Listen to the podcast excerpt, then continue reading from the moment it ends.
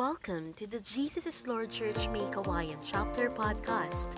Listen to the Word of God through anointed and remarkable preachings during worship and healing services. Walk and bloom in your spiritual life by listening and meditating on God's Word. We can't wait to be part of your spiritual journey. Listen and connect with us. To give us the Word of God, she's one of our extension coordinators. Let's welcome Pastor Helen Lundang.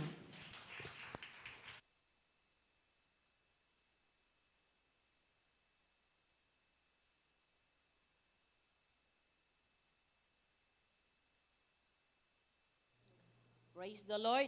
Glory to God. Hallelujah. Salamat po sa umagang ito na lagi po nating naririnig uh, that every gising is a blessing. Amen ho ba? Bawat gising ay pagpapala.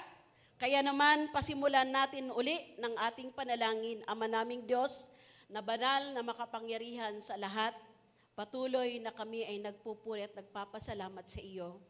Ang lahat ng dahilan ng aming pagtungo dito, lahat ng dahilan ng aming paglilingkod sa mga nag-serve ngayong umaga, kasama na po ako, lahat ng ito'y sa iyo, Panginoon, ang karangalan. Ikaw ang sentro ng lahat ng aming ginagawa at gagawin pa, Panginoon. Kagaya nga ng mga awitin kanina, O Diyos, sinasamba ka namin at pinupuri. Salamat, Panginoon, hayaan mo na maparangalan ang iyong pangalan sa buhay ng iyong mga anak, maging ang mga makikinig, mga manunood, Panginoon, sa FB. Bless mo, Lord, ang kalang mga puso, ang kalang isipan. Ang iyong abang lingkod ay pailalim mo lamang sa iyong kapurihan, sa iyong kapangyarihan at sa iyong kalawalhatian. Maging mga sanarito, O Diyos, ibukas mo ang aming puso, ang aming isip, na maging handa po kami sa pakikinig ng iyong mensahe at ang iyong abang lingkod, Panginoon, ay uh, sangkapan mo ng iyong kapangyarihan na maging malinaw ang pagpapahayag ng iyong salita. Maging malinaw ang iyong kapahayagan ngayong umaga. Salamat, O Diyos, salamat po sa tanging pangalan po ng iyong anak na si Jesus. Amen. Palakpakan natin ang Diyos. Purihin ang Panginoon.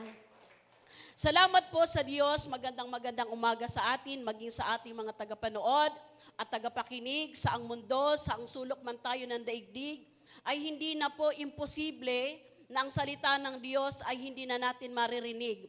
Naalala ko nung ako ay bata ay uh, isang alaala ang, ang, ang natanim sa aking isipan na bata pa pala ako, humahawak na ako ng Biblia. Yun nga lang ang Biblia, ay hindi ko alam na Biblia pala iyon.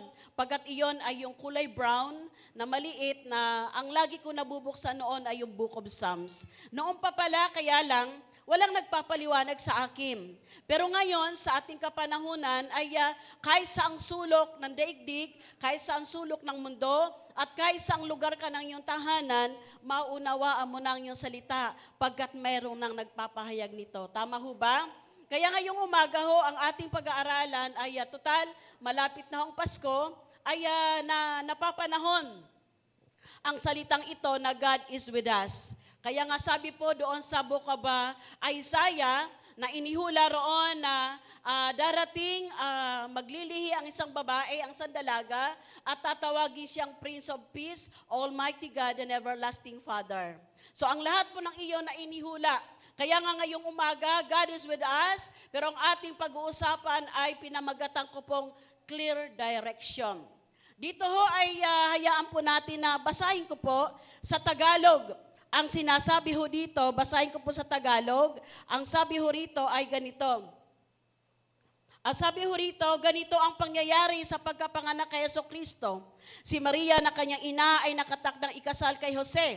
Pero bago pa sila ikasal, nalaman ni Maria, nalaman ni Maria na buntis siya sa pamamagitan ng banal na espiritu.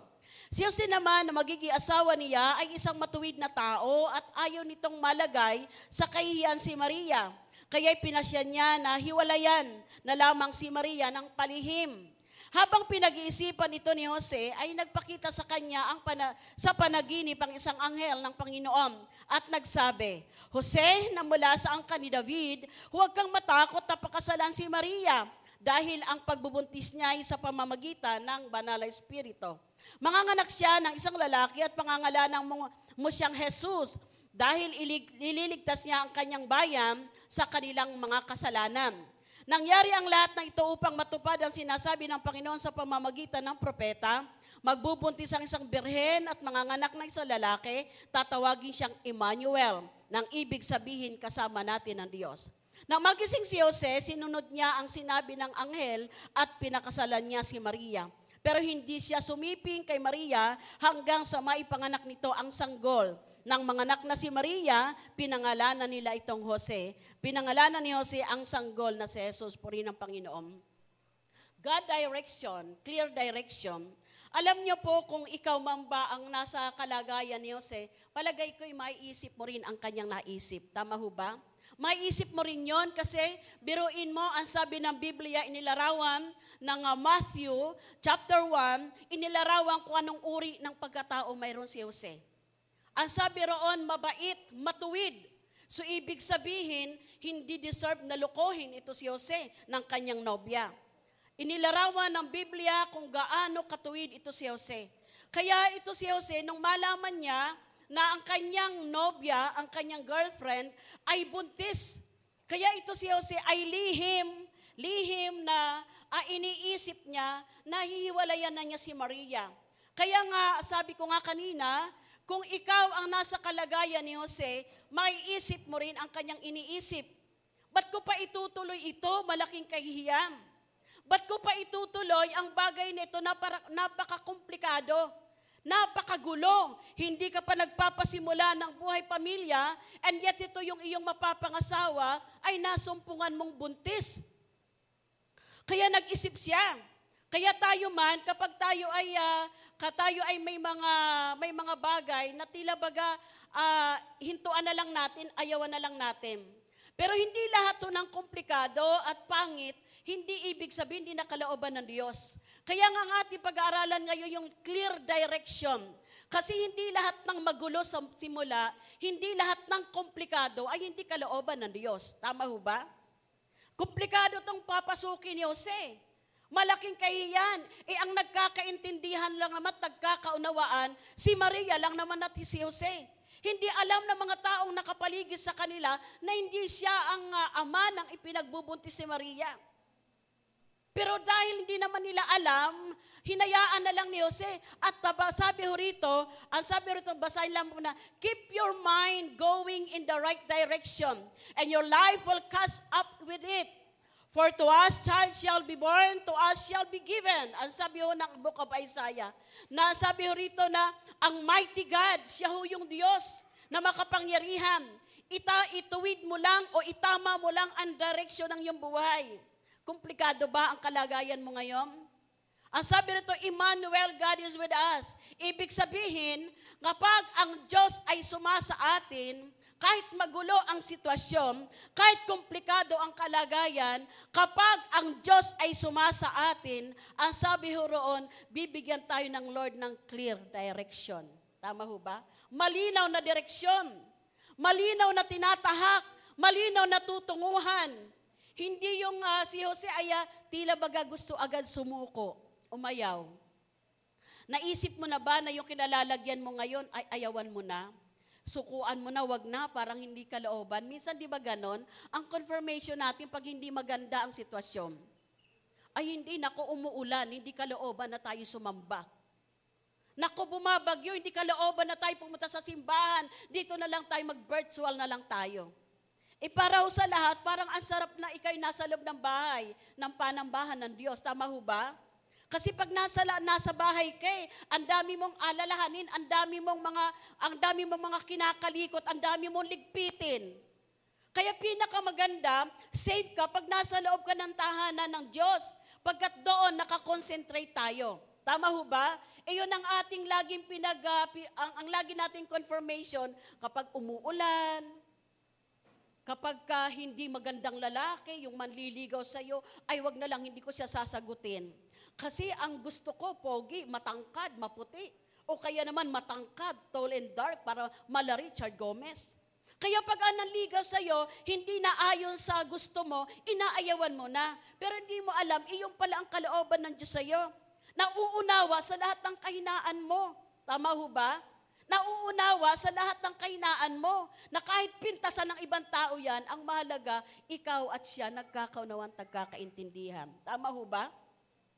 Kaya sabi rito, huwag mo agad susukuan ng isang bagay. Kinakailangan, ito si Jose ay uh, inisip-isip niya. Nasabi niya, hihiwalayan ko na si Maria. Napaka-komplikado na sitwasyon. Kahit naman si Jesus Christ eh, nung siya ay bumaba sa lupa, komplikado na kaya agad. Biruin mo, pinagbubuntis niya, pinagbubuntis ni Virgin Mary si Jesus Christ. Biruin mo, mga anak, kung kailang kapag gagampan ang kanyang panganganak at saka sila pupunta, babalik sa kanilang bayan para doon magsesensus, para malistat sila na nahando na kalang pangalan.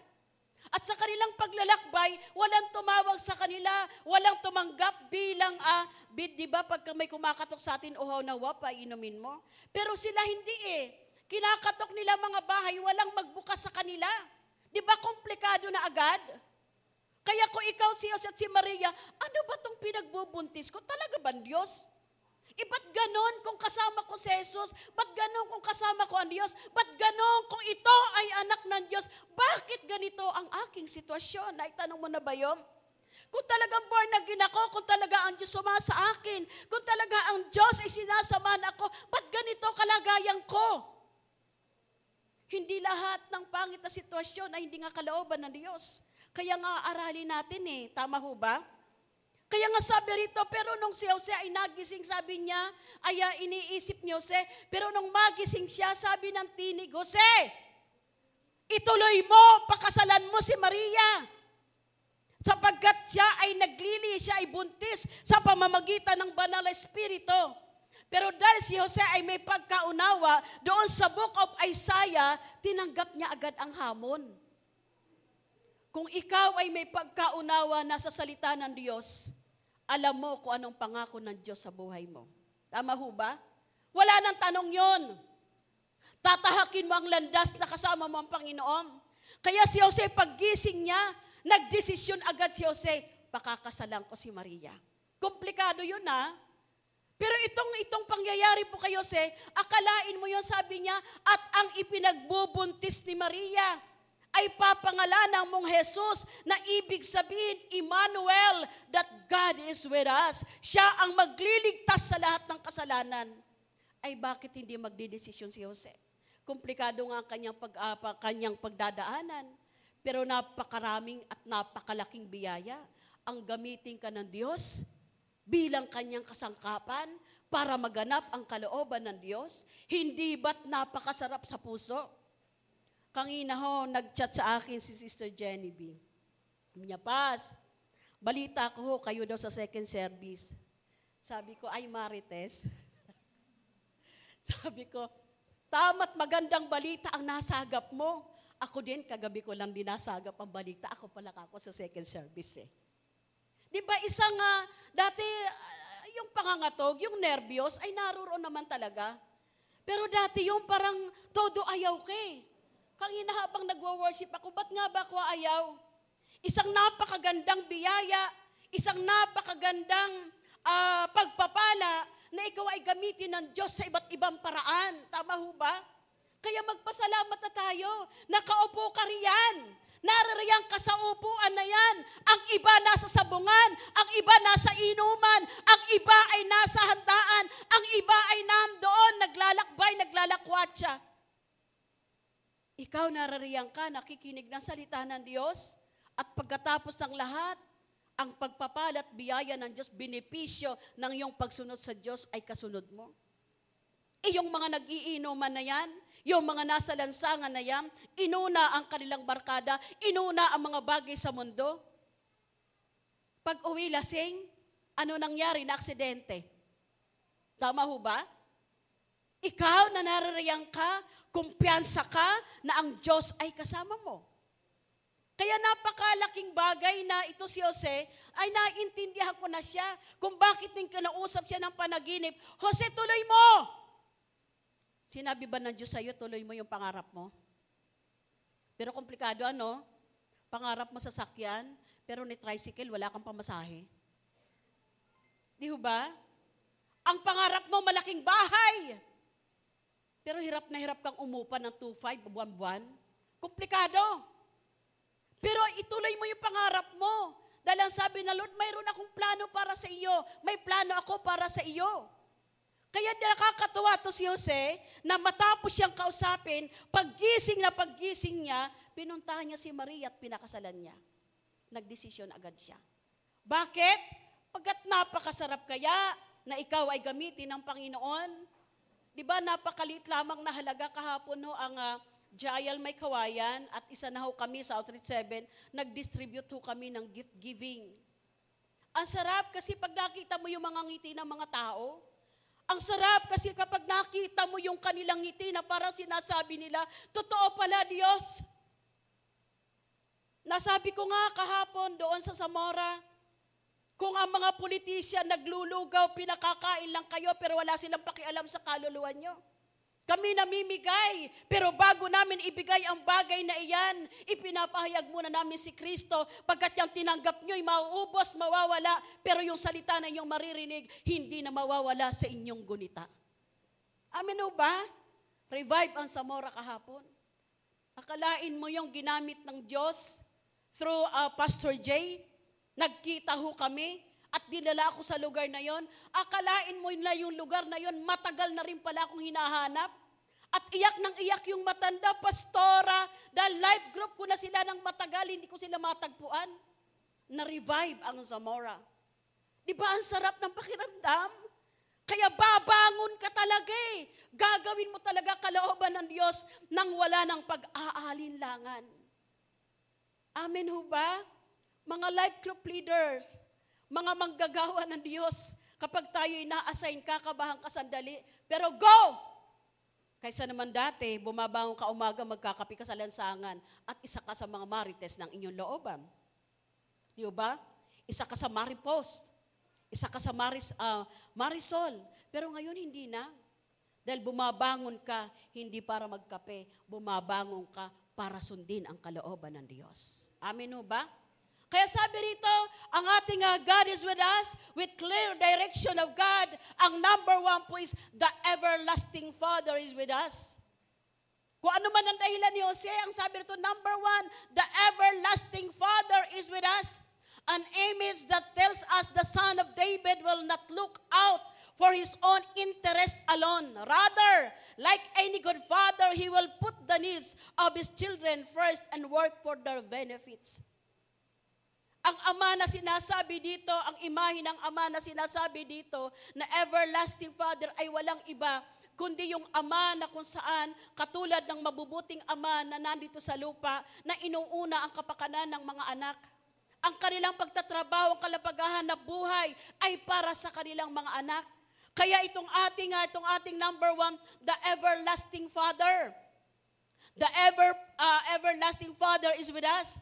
Naalala niyo ho ba na ang Lucas 15.20? Bagamat ang tema ng Lucas 15.20 ay tungkol sa pagpapatawad, pero ang lundo pa rin ito ay walang iba ng isang ama. Hindi natatapos ang pagmamahal sa kanyang anak. Ang isang ama ay hindi nagwawakas kapag nagkasala ang kanyang anak, inaantay pa rin niya ang kanyang anak na nagkasala. Alam niyang babalik ito sa kanya.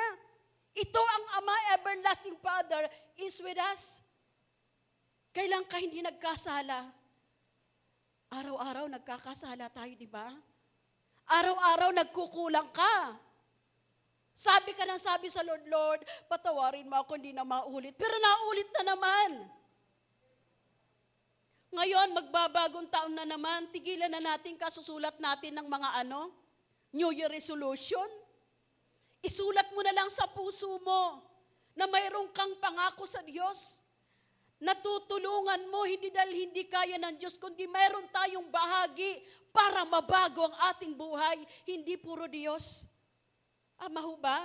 Huwag nating gawing janitor ang Diyos sa buhay natin. Tagalinis ng kalat, tagalinis ng dumi mo. Ikaw mismo linisin mo ang dumi mo at ang kalat mo.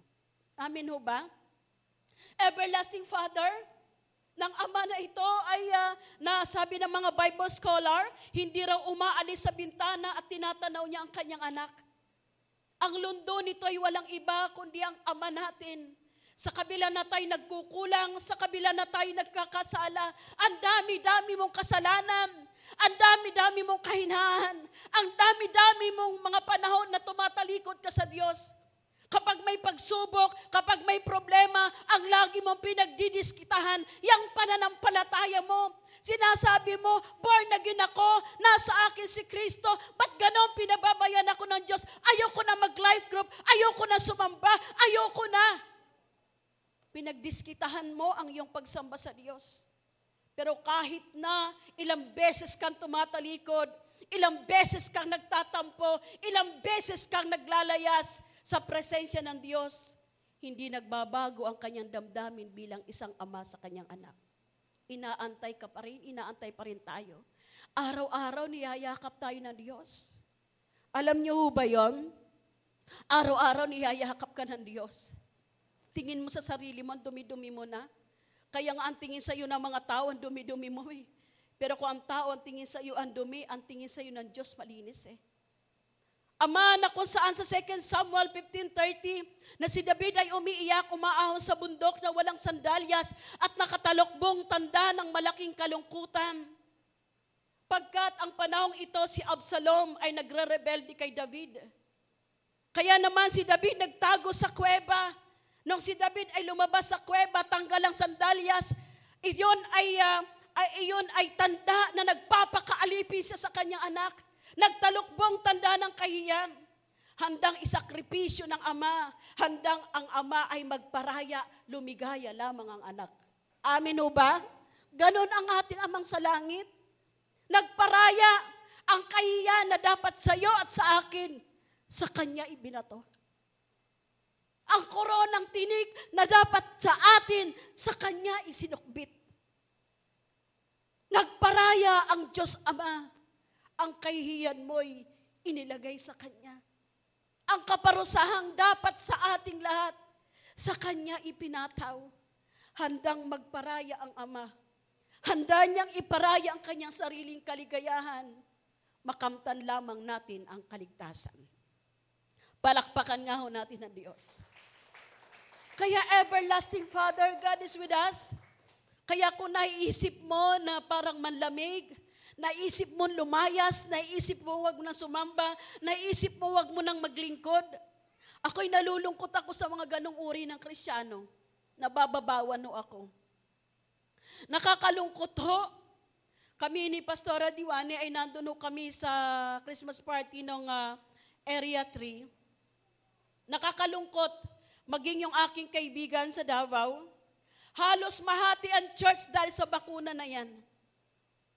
Halos mahati sa, ang church, kahit pala saan. Sabi ko, ako hindi ko kayang ipagpalit ang paglilingkod ko. Nagpabakuna ang spiritual director ko, ang aking mga pastor. Kung mamamatay, mamatay. Amen ho ba? Kung mamamatay, mamatay. Ayokong matira habang naglilingkod, gawin ang lahat ng kalooban ng Diyos. Handa tayong magparaya sa lahat ng bagay dahil nagparaya ang ating Diyos Ama. Amen o ba? Nagparaya ang Panginoon eh. Yung kahiyan mo, dapat ikaw yun, ako yun eh. Alam ko yung kasalanan ginawa ko, ikaw alam mo. Alam mo ba kasalanan mo? Dapat alam mo, huwag tayong maglinis-linisan dahil pag naglinis-linisan tayo, banal-banalan ka lang. Kaya naman ang mararating mo, langit-langitan lang. Tayong lahat marumi. Iba nga lang ang karumihan ko sa karumihan mo. Pero sa harapan ng Diyos, pareho tayong marumi. Amen ho ba? Kaya everlasting Father, lagi tayong niyayakap. Pinagbibigyan, binibigyan ng pribilehiyo para makapaglingkod. At itong araw na ito ay pribilehiyo to sa akin na ako'y maglingkod sa Diyos. Ang pangalawa po ay the wonderful counselor is with us. We have every reason to be confident that we will succeed, for He is also counselor. Another Hebrew term of counselor is advisor. Sabi sa Matthew 1.20, samantalang iniisip ni Jose na ito napakita sa kanyang anghel ng Panginoon, sabi nito, huwag kang matakot tuluyan si Maria nang magising si Jose ay pinakasal niya agad si Maria. Minsan, ang buhay po natin, nasa gitna ka ng kalooban, kaya lang komplikado ang sitwasyon. Parang you are in a beautiful place with an ugly situation. Parang nasa magandang lugar ka, pero pangit ang sitwasyon mo. Nangyari na ba sa atin yon? Ang ganda-ganda ng lugar mo, pero ang ganda ng presensya ng Lord. Kagi- Kangina, di ba? Ang sarap ng ah, pinakanta ni Ate Get, yung unang kanta, na we worship you. Nakasama nating sumasamba mga anghel sa langit. Na ito yung ah, kailangan natin, na sabi rito, minsan nasa gitna tayo ng kalooban ng Diyos. Kaya lang napaka-komplikado ng iyong sitwasyon. Be on the right way and go in the right direction. Once you are never going back, you will progress day by day after day. Little by little, change is good. If if it is in the right direction, if you manage yourself, you control the flow of your time to the right direction. Sabi niya, maayos din ang buhay mo step by step, little by little. Huwag ka lang baback out, huwag ka lang aayaw, huwag ka lang susuko. Meron nung nagtanong sa akin, sabi niya, Pastora, talagang pinili ba ako ng Diyos? Sabi ko, bakit ho? Ang gulo-gulo ng pamilya ko eh. Ang ingay-ingay namin, nag-aaway-away kami. Sabi ko, wag ka lang hihinto, wag ka lang titigil. Wag ka lang aayaw, aayusin ng Diyos ang buhay niyo. Di ba? E sino bang hindi magulo ang pamilya? Kung ang batayan ng kabanalan ay kinakailangan, nagkakasundo ang pamilya, kami nga ho mag-asawa eh. Pareho kaming Christian ha. Hindi ko ini-expose yung buhay namin mag-asawa. Kami mag-asawa, parehong Christian, parehong naglilingkod. Nagkakagalit pa rin kami, nag-aaway. Sino rito mag-asawa, hindi nag-aaway? Ihatid ko sa langit. Kuya Bob, TV. Diba? Abnormal ang mag-asawang hindi nag-aaway. Diba, Ate Rona, no, Darrell? Abnormal yon. Kaya wag mo sasabihin, ayoko na. Akala ko ba pag nagjaayal ako, maayos ang pamilya ko, ay hindi ka naman matutulog, bukas bati-bati na kayo. Lalo na't kung malalalim ang sugat na inyong, ah, ang nangyayari sa inyo. Pinoproseso yan. Tama ho ba? Idinadaan sa process yan, kaya nga, trust the process. Magtiwala ka sa proseso ng Diyos. Tama ho ba? Kaya nga sabi rito, ayusin mo lang ang buhay mo. Humawak ka lang sa pangako ng Diyos. Ida-direct ka ng Lord, hindi dahil magulo ang buhay, komplikado, hindi nakalooban ng Diyos. Kami nga mag-asawa eh. Sabi ko nga sa asawa ko, paanal na tayo. Hinahamon ko ng annulment. Anong ibig sabihin noon?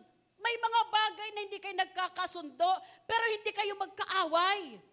Magkagalit lang kayo, pero hindi kayo magkalaban. Ang isa sa inyo, kontrabidang bida. Di ba? Merong kontra ng kontra. Pero yung kinokontra niya, tama naman, kaya bida pa rin siya sa bandang huli. Di ba? Nagkakagalit. Kaya kapag may pangit na sitwasyon, huwag mo agad sasabihin na, hindi ka looban ng Diyos. Ano ba naman to? Born again na ako, kristyano na ako, simba ako ng simba. Sabi ng pastor, ang Diyos daw ay mabuti, pero ba't ganon walang mabuting nangyayari sa akin? Eh, lang nabuhay ka ngayon, mabuti na Diyos sa buhay mo. Tama ho ba? Eh, yan lang nag-almusal ka ng kape kangina, abay mabuti na Diyos sa buhay mo. Bakit? Hindi lahat nakakainom ng kape sa bibig. Hindi lahat nakakakain sa bibig. Ang, la- ang iba'y pinadadaan na sa dextro, sa swero. Ikaw naman, ngumunguya ka pa. Hindi pa ba mabuti Diyos sa buhay mo? Sadyang ang tao'y walang utang na loob. Pakainin mo ng kalabaw, hindi nalalasahan ng kalabaw. Narinig ko nung araw yan sa lola ko. Pag ako reklamo ng reklamo, sabi ng lola ka, ikaw niya, wala kang utang na loob. Pinakain na sa'yo kalabaw, hindi kumain din kalabaw, hindi kumakain ng kalabaw. Yung pala, pagkalaki-laki ng kalabaw, naubos mo, hindi mo pa nalasahan. Napakaraming biyaya ng Diyos sa buhay mo, hindi mo pa talaga nakita. Hinahanap mo talaga, ultimong maliit na wala sa'yo. Kaya ako pag tinatanong ako, Pas, may sasakyan ka na mayroon, bibili ako sa isang buwan. Ay, pinapalo up ako buwan-buwan. Sabi ko to, patola talaga to. Sinabi ko, bibili ako sa isang buwan. Nagtanong, Pas, may sasakyan na kayo. Sabi ko, wala pa, bakit? Sabi niyo ho kasi isang buwan sa isang buwan. O, sa isang buwan. May sinabi ba ako kung anong buwan? Hindi naman natatapos ang ikot ng mundo at hindi naman natatapos ang paggawa ng kalendaryo. Di ho ba? Napakaraming biyaya, tagapayo. Ang sabi rito, kung sinusunod mo lang ang mga utos ko, pagpapala sana idadaloy sa'yo. Kung ang pagpapala, kung ang utos ng Diyos ay sinusunod mo lang, di ba counselor nga siya, advisor mo siya, advisor mo siya. Ang mahirap kasi sa tao, kumukuha ng advisor sa kapitbahay. Eh yung kapitbahay niyang kinuwang advisor, katulad din niyang marites. Ang kinuha niyang advisor, katulad din ang buhay niya, magulo rin ang buhay. Eh ano ipapayo sa iyo noon? Kaya kung kukuha ka ng tagapayo, kukuha ka ng medyo naman, hindi lang medyo, kundi mabuti at matinong tao. Humingi ka ba ng payo sa lasing? Ano ba ipapayo sa iyo noon? Humingi, at lasing hindi sa alak, lasing sa mundo. Lasing sa pagpapayaman, lasing sa paghahanap buhay, lasing sa pangarap. Eh ano ba ipapayo sa iyong ganong mga tao na lasing sa pangarap? Hindi ba't kung anong may laman sa puso niya, iyan ang ipapayo sa iyo? Kaya nga counselor ang ating Panginoon. Kaya sabi niya, kung, ang pa, kung ino, sinusunod mo lamang ang mga utos ko, pagpapala sana'y dadaloy sa iyo eh. Kahit komplikado, kahit napakahirap, sundin mo lang ang ating Panginoon. Pangatlo, the mighty God is with us, ang makapangyariang Diyos. May Diyos na makapangyarihan, handa kang ipaglaban kanino man at handa kang ipaglaban sa anuman. Kanino man. May mga taong galit sa iyo, pinagtatangkaan ang buhay mo. May mga taong galit sa iyo, sinisiraan ka kung saan saan. Ikinikwento ka kung saan saan. Ipaglalaban, ipagtatanggol ka. Sa anuman, anong uri man ng problema, anong uri man ng iyong pinagdadaanan, sakit at karamdaman, kahirapan ng buhay, kahirapan at kagipitan, ang sabi nun, ipaglalaban ka, pagkat ang sabi ng Exodus 14 verse 14, I will fight for you. He will fight for us. Ipaglalaban tayo ng ating Panginoon. Kaya sabi ho rito sa, ang sabi ng Revelation 1.18, at ang nabubuhay ay namatay. Namatay ako, ngunit ako'y buhay ngayon at mananatiling buhay magpakailanman. Nasa ilalim ng kapangyarihan ko ang kamatayan at ang daigdig ng mga patay. Kaya ibig sabihin noon, huwag tayong matakot. Sabi roon, huwag kang matakot sa taong pumapatay ng kanyang kapwa. Matakot ka sa may kapangyarihang pumatay at may kapangyarihang bumuhay. He is the Almighty God, makapangyarihan siya. Kaya kang ipaglaban, kaya kang ipagtanggol kahit ano, kahit kanino, kahit anong uri ng problema. Naranasan nyo na ba ang bigat-bigat ng problema nyo? Umawit lang kayo sa Panginoon. Ang bigat-bigat ng pinagdadaanan mo, pero wala kang ginawa kundi magpuri at magpuri sa Diyos. Alam nyo, sikreto lang mga Kristiyano. Kapag mabigat ang pinagdadaanan mo, huwag ka muna mag-post sa Facebook. Manahimik ka muna sa iyong kwarto, sa iyong tahanan. Umawit ka na umawit sa Diyos. Sumamba ka ng sumamba sa Panginoon. Sabihin mo sa Diyos ang lahat ng kanyang mga ipinako sa buhay mo. Makapangyarihan siya, kaya kanya ipagtanggol sa anumang uri ng problema na mayroon ka. Amin ba? Palakpakan nga ho natin ng Diyos. Pang-apat at panghuli, the Prince of Peace. Jesus is the Prince of Peace for all those come to Him on His term. Ang sabi rito, ang Panginoon ay siya ang prinsipe ng kapayapaan sa sino mang lumalapit at nagpapakumbabat hinihingi ang kanyang kapangyarihan. Alam mo, kapag tayo ho ay uh, gulong-gulo na sa buhay, hindi mo na alam kung anong gagawin mo. Ang lahat ng ito ay uh, kapag ating pinanghawakan, ang lundo po nito ay ang Diyos pa rin ang siyang ating aasahan. Pero doon sa mga ayaw lumapit at namumuhi at uh, mga suwail, ang sabi rito, huwag niyong isipin na kapayapaan ang dala ko sa inyo. Dahil ang dala ko sa inyo ay tabak at pagkakagulo. Dahil hindi mo naman hina, hindi mo hiningi ang kapangyarihan ng Diyos eh. Kaya nga tayo, napakamabusisi ang buhay kristyano eh. Di ba ngayon nandito ho tayo? Mamayang gabi nandito tayo, sambang gabi naman. Kaya nga sabi ho ng ating mga mahal sa buhay na mga hindi nakakilala sa Lord, na hindi naman nila alam ang ating na nararamdaman, sabi nila, baka naman lumagpas ka na sa langit. Di ba? Ikagagaling mo lang ikakangin na roon, ngayon aalis ka na naman. Baka naman di lang si, baka hindi lang si Kristo masalubong mo, baka si San Pedro masalubong mo na. Hindi nila alam yun eh. Kaya sabi ho rito, ay tayo, ano yung ating pinakahulihan, sabi ho rito sa ating uh, huli, the Prince of Peace. Pagkat saan natin nakukuha ang kapayapaan, hindi ba't sa gawain, hindi ba't sa salita ng ating Panginoon? Matapos ho nito ay ah, ah, nasa Outreach 7 ho kami, matapos ng gawain natin dito, kung saan-saan na ho kami, kanya-kanya na kami direction. Kung saan-saan na ho kami nagkaroon ng gawain, iba't iba ng aming mga tinutunguhan. Sa iba't ibang extension. Di ba? Pero doon sa mga ayaw magpasakop, hindi ka hindi kapayapaan na ibibigay ko sa inyo, tabak, kaguluhan, pag-away-awayin ko magbibiyanan, pero ima mag-asawa pag-away-awayin. Hindi ibig sabihin malupit ang Diyos. Kailangan natin ang tulong ni Kristo. Amin ba? Kaya sabi sa Matthew, sabi sa Matthew uh, 11:28, "Come to me, I will give you rest." Lumapit kayo sa akin, kayong lahat ng napapagalan at nabibigatan ng lubha at kayo'y aking bibigyan ng kapahingahan, bibigyan ng kapayapaan. Come to me, sabi roon, there is no greater wealth in this world than the peace of mind. Ang conclusion natin, sabi sa Matthew 6, 25, 26, huwag kayong mabagabag, mabahala, magulumihanan, masdan ninyo ang mga ibon, hindi sila nagasik, nagtatanim pero naglalaan at binaglalaanan ng Diyos, kayo pa kaya? Ikaw pa kaya? Kung ang mga maya, alam niyo ba ng mga ibon, salot to sa palayan yung maya? Ang mga maya salot sa palayan. Pero kahit hindi sila nagasik ng mabuti, kahit hindi sila nagtatanim, kahit hindi sila nagasik ng mabubuting bagay, pinakakain sila. Ikaw pa kaya na nagasik ka ng mabubuting bagay? Ikaw kaya na nagsisid ka? Ikaw kaya na nagpe-preds ka?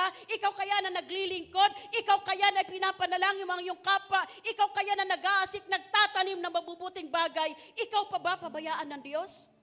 Kung ang mga maya, salot sa palay, kung ang mga ibon hindi marunong magtanim, hindi marunong magtanim ng mabuti, pinakakain ng Diyos. Kaya sabi rito, Aya siya ang peace of peace natin, Prince of Peace. Siya ay tatawaging kahanga-hanga tagapayo. Ang sabi ng Matthew 23, kung gayon, na, kaya ngayon na lang ang pagsunod ni Jose. Kaya sabi rito, don't worry but pray and ask God for everything you need. And because you belong to Christ, Jesus God, the peace is stand over all your thoughts and feelings. His peace can do this far better than for our human mind. Ano sabi ng Philippians? Ang kapayapaan niya ay sumasa inyo. There is peace even in the midst of the storm. Sometimes the right path is not easiest one. Minsan ang tamang landasin, hindi ito ang pinakamadali o hindi madali. Minsan ang kalooban ng Diyos napakahirap lakaran. Tama ho ba? Napakahirap lakaran ang kalooban ng Diyos pero hindi ibig sabihin numinto ka na. Minsan may mga kalooban ng Diyos at komplikado ang maraming bagay. Pero ibig sabihin noon, magpatuloy ka lang. Huwag ka susuko, huwag ka nga ayaw sa buhay, bagat ang pag-ayaw sa buhay ay tanda ng pagkaduwag. Tanda ng wala kang pagkakilala sa Diyos. Huwag kang mahihiya, sasabihin natin na baka kasi isipin ng mga kapatid ko, baka isipin ng kapitbahay ko, born naging pa naman ako, naghihirap ako. Baka sabihin ng kapitbahay ko, born naging pa naman ako, ay hindi kami nagkakasundo-sundo. Baka sabihin ng mga kaibigan ko, born naging pa naman ako, wala akong pera. Huwag mong isipin ang sasabihin ng iba. Ang isipin mo kung anong sinasabi sa iyo ni Kristo. Dahil pwede ngayon mahirap ang buhay. Pwede ngayon napakahina mo. Pwede ngayon puro kasalanan ang ginagawa mo. Pero darating ang panahon, pag nagpatama ka sa Diyos, aayos at aayos ang iyong buhay. May lumapit ho sa akin, sabi sa akin, Pastora, hiyang-hiya na ako sa Diyos. Sabi ko, bakit? Kasi alam mo naman na umaatid ako sa inyo. Pero ba't ganon hindi mawala yung bisyo ko? Pinipilit kong tanggalin. Sabi ko, ang mahalaga kapatid, may pangarap kang maalis ang bisyo mong iyan. Isuko mo sa Diyos yung bisyo mong yan. Isuko mo sa Diyos ang kabiguan mo. Isuko mo sa Diyos. Sabi niya, ang gulo-gulo ng buhay ko, ang gulo-gulo ng pamilya ko. Sabi ko, kapag sinunod mo ang Panginoon, kahit magulo ang buhay ng isang Kristiyano, bibigyan ka ng malinaw na direksyon ng buhay ng Diyos. Amin ba? Malinaw na direksyon. Sa umpisa ang gulo. Pero kapag ka, uh, pag ikaw ay nagpatama, kapag lagi ka nakikinig sa salita ng Diyos, kapag ikaw ay nagpahubog sa Panginoon, siya ang magbibigay sa iyo ng malinaw na tagumpay sa buhay. Itong awit na ito, ituwan-tuwa ko sa awit na ito. Ang awit na ito hindi nata tungkol ito sa panghawakan natin ng pangako ng Diyos. Hindi mo pwedeng panghawakan pangako ng anak mo. Amen ho ba? Hindi mo pwedeng panghawakan ang pangako ng asawa mo. Hindi mo pwedeng panghawakan ang pangako ng kaibigan mo. Hindi mo pwedeng panghawakan ang pangako ng tagumpay mo. Lahat ng yan ay makukupas. Lahat ng yan ay magbabago. Ang pangako na tanging hahawakan natin, bumagsak ka man, tumayo ka man, lumayo ka man, magkasala ka man, ang pangako ng Diyos ang tangi mong pangahawakan. Balik lang ng balik. Pasasaambat matatama rin ang buhay mo. Huwag ka lang susuko. Maging sa ating mga tagapakinig, marali ikaw rin ay may pinagdadaanan. Naguguluhan ka sa buhay mo, hindi mo alam anong gagawin mo. Marahing ikaw mismo sa sarili mo, naguguluhan ka sa sarili mo. Hingin mo ang kapangyarihan ng Diyos. Parang si Jose, nagugulumihanan siya, pero nung kausapin siya ng Diyos, nalinawan niya ang lahat ng bagay, kahit komplikado kanyang ginawa. Kapag tayo'y bumalik sa salita ng Diyos, magiging malinaw ang lahat sa atin. Habang inaawit po to ng ating uh, music team, Panginoon lumalapit. Panginoon lumalapit. Sa inyo ang puso kong nag-iisa. Iyo ang aking pag-asa. Panginoon, tugon sa aking dalangin, tapat kailan pa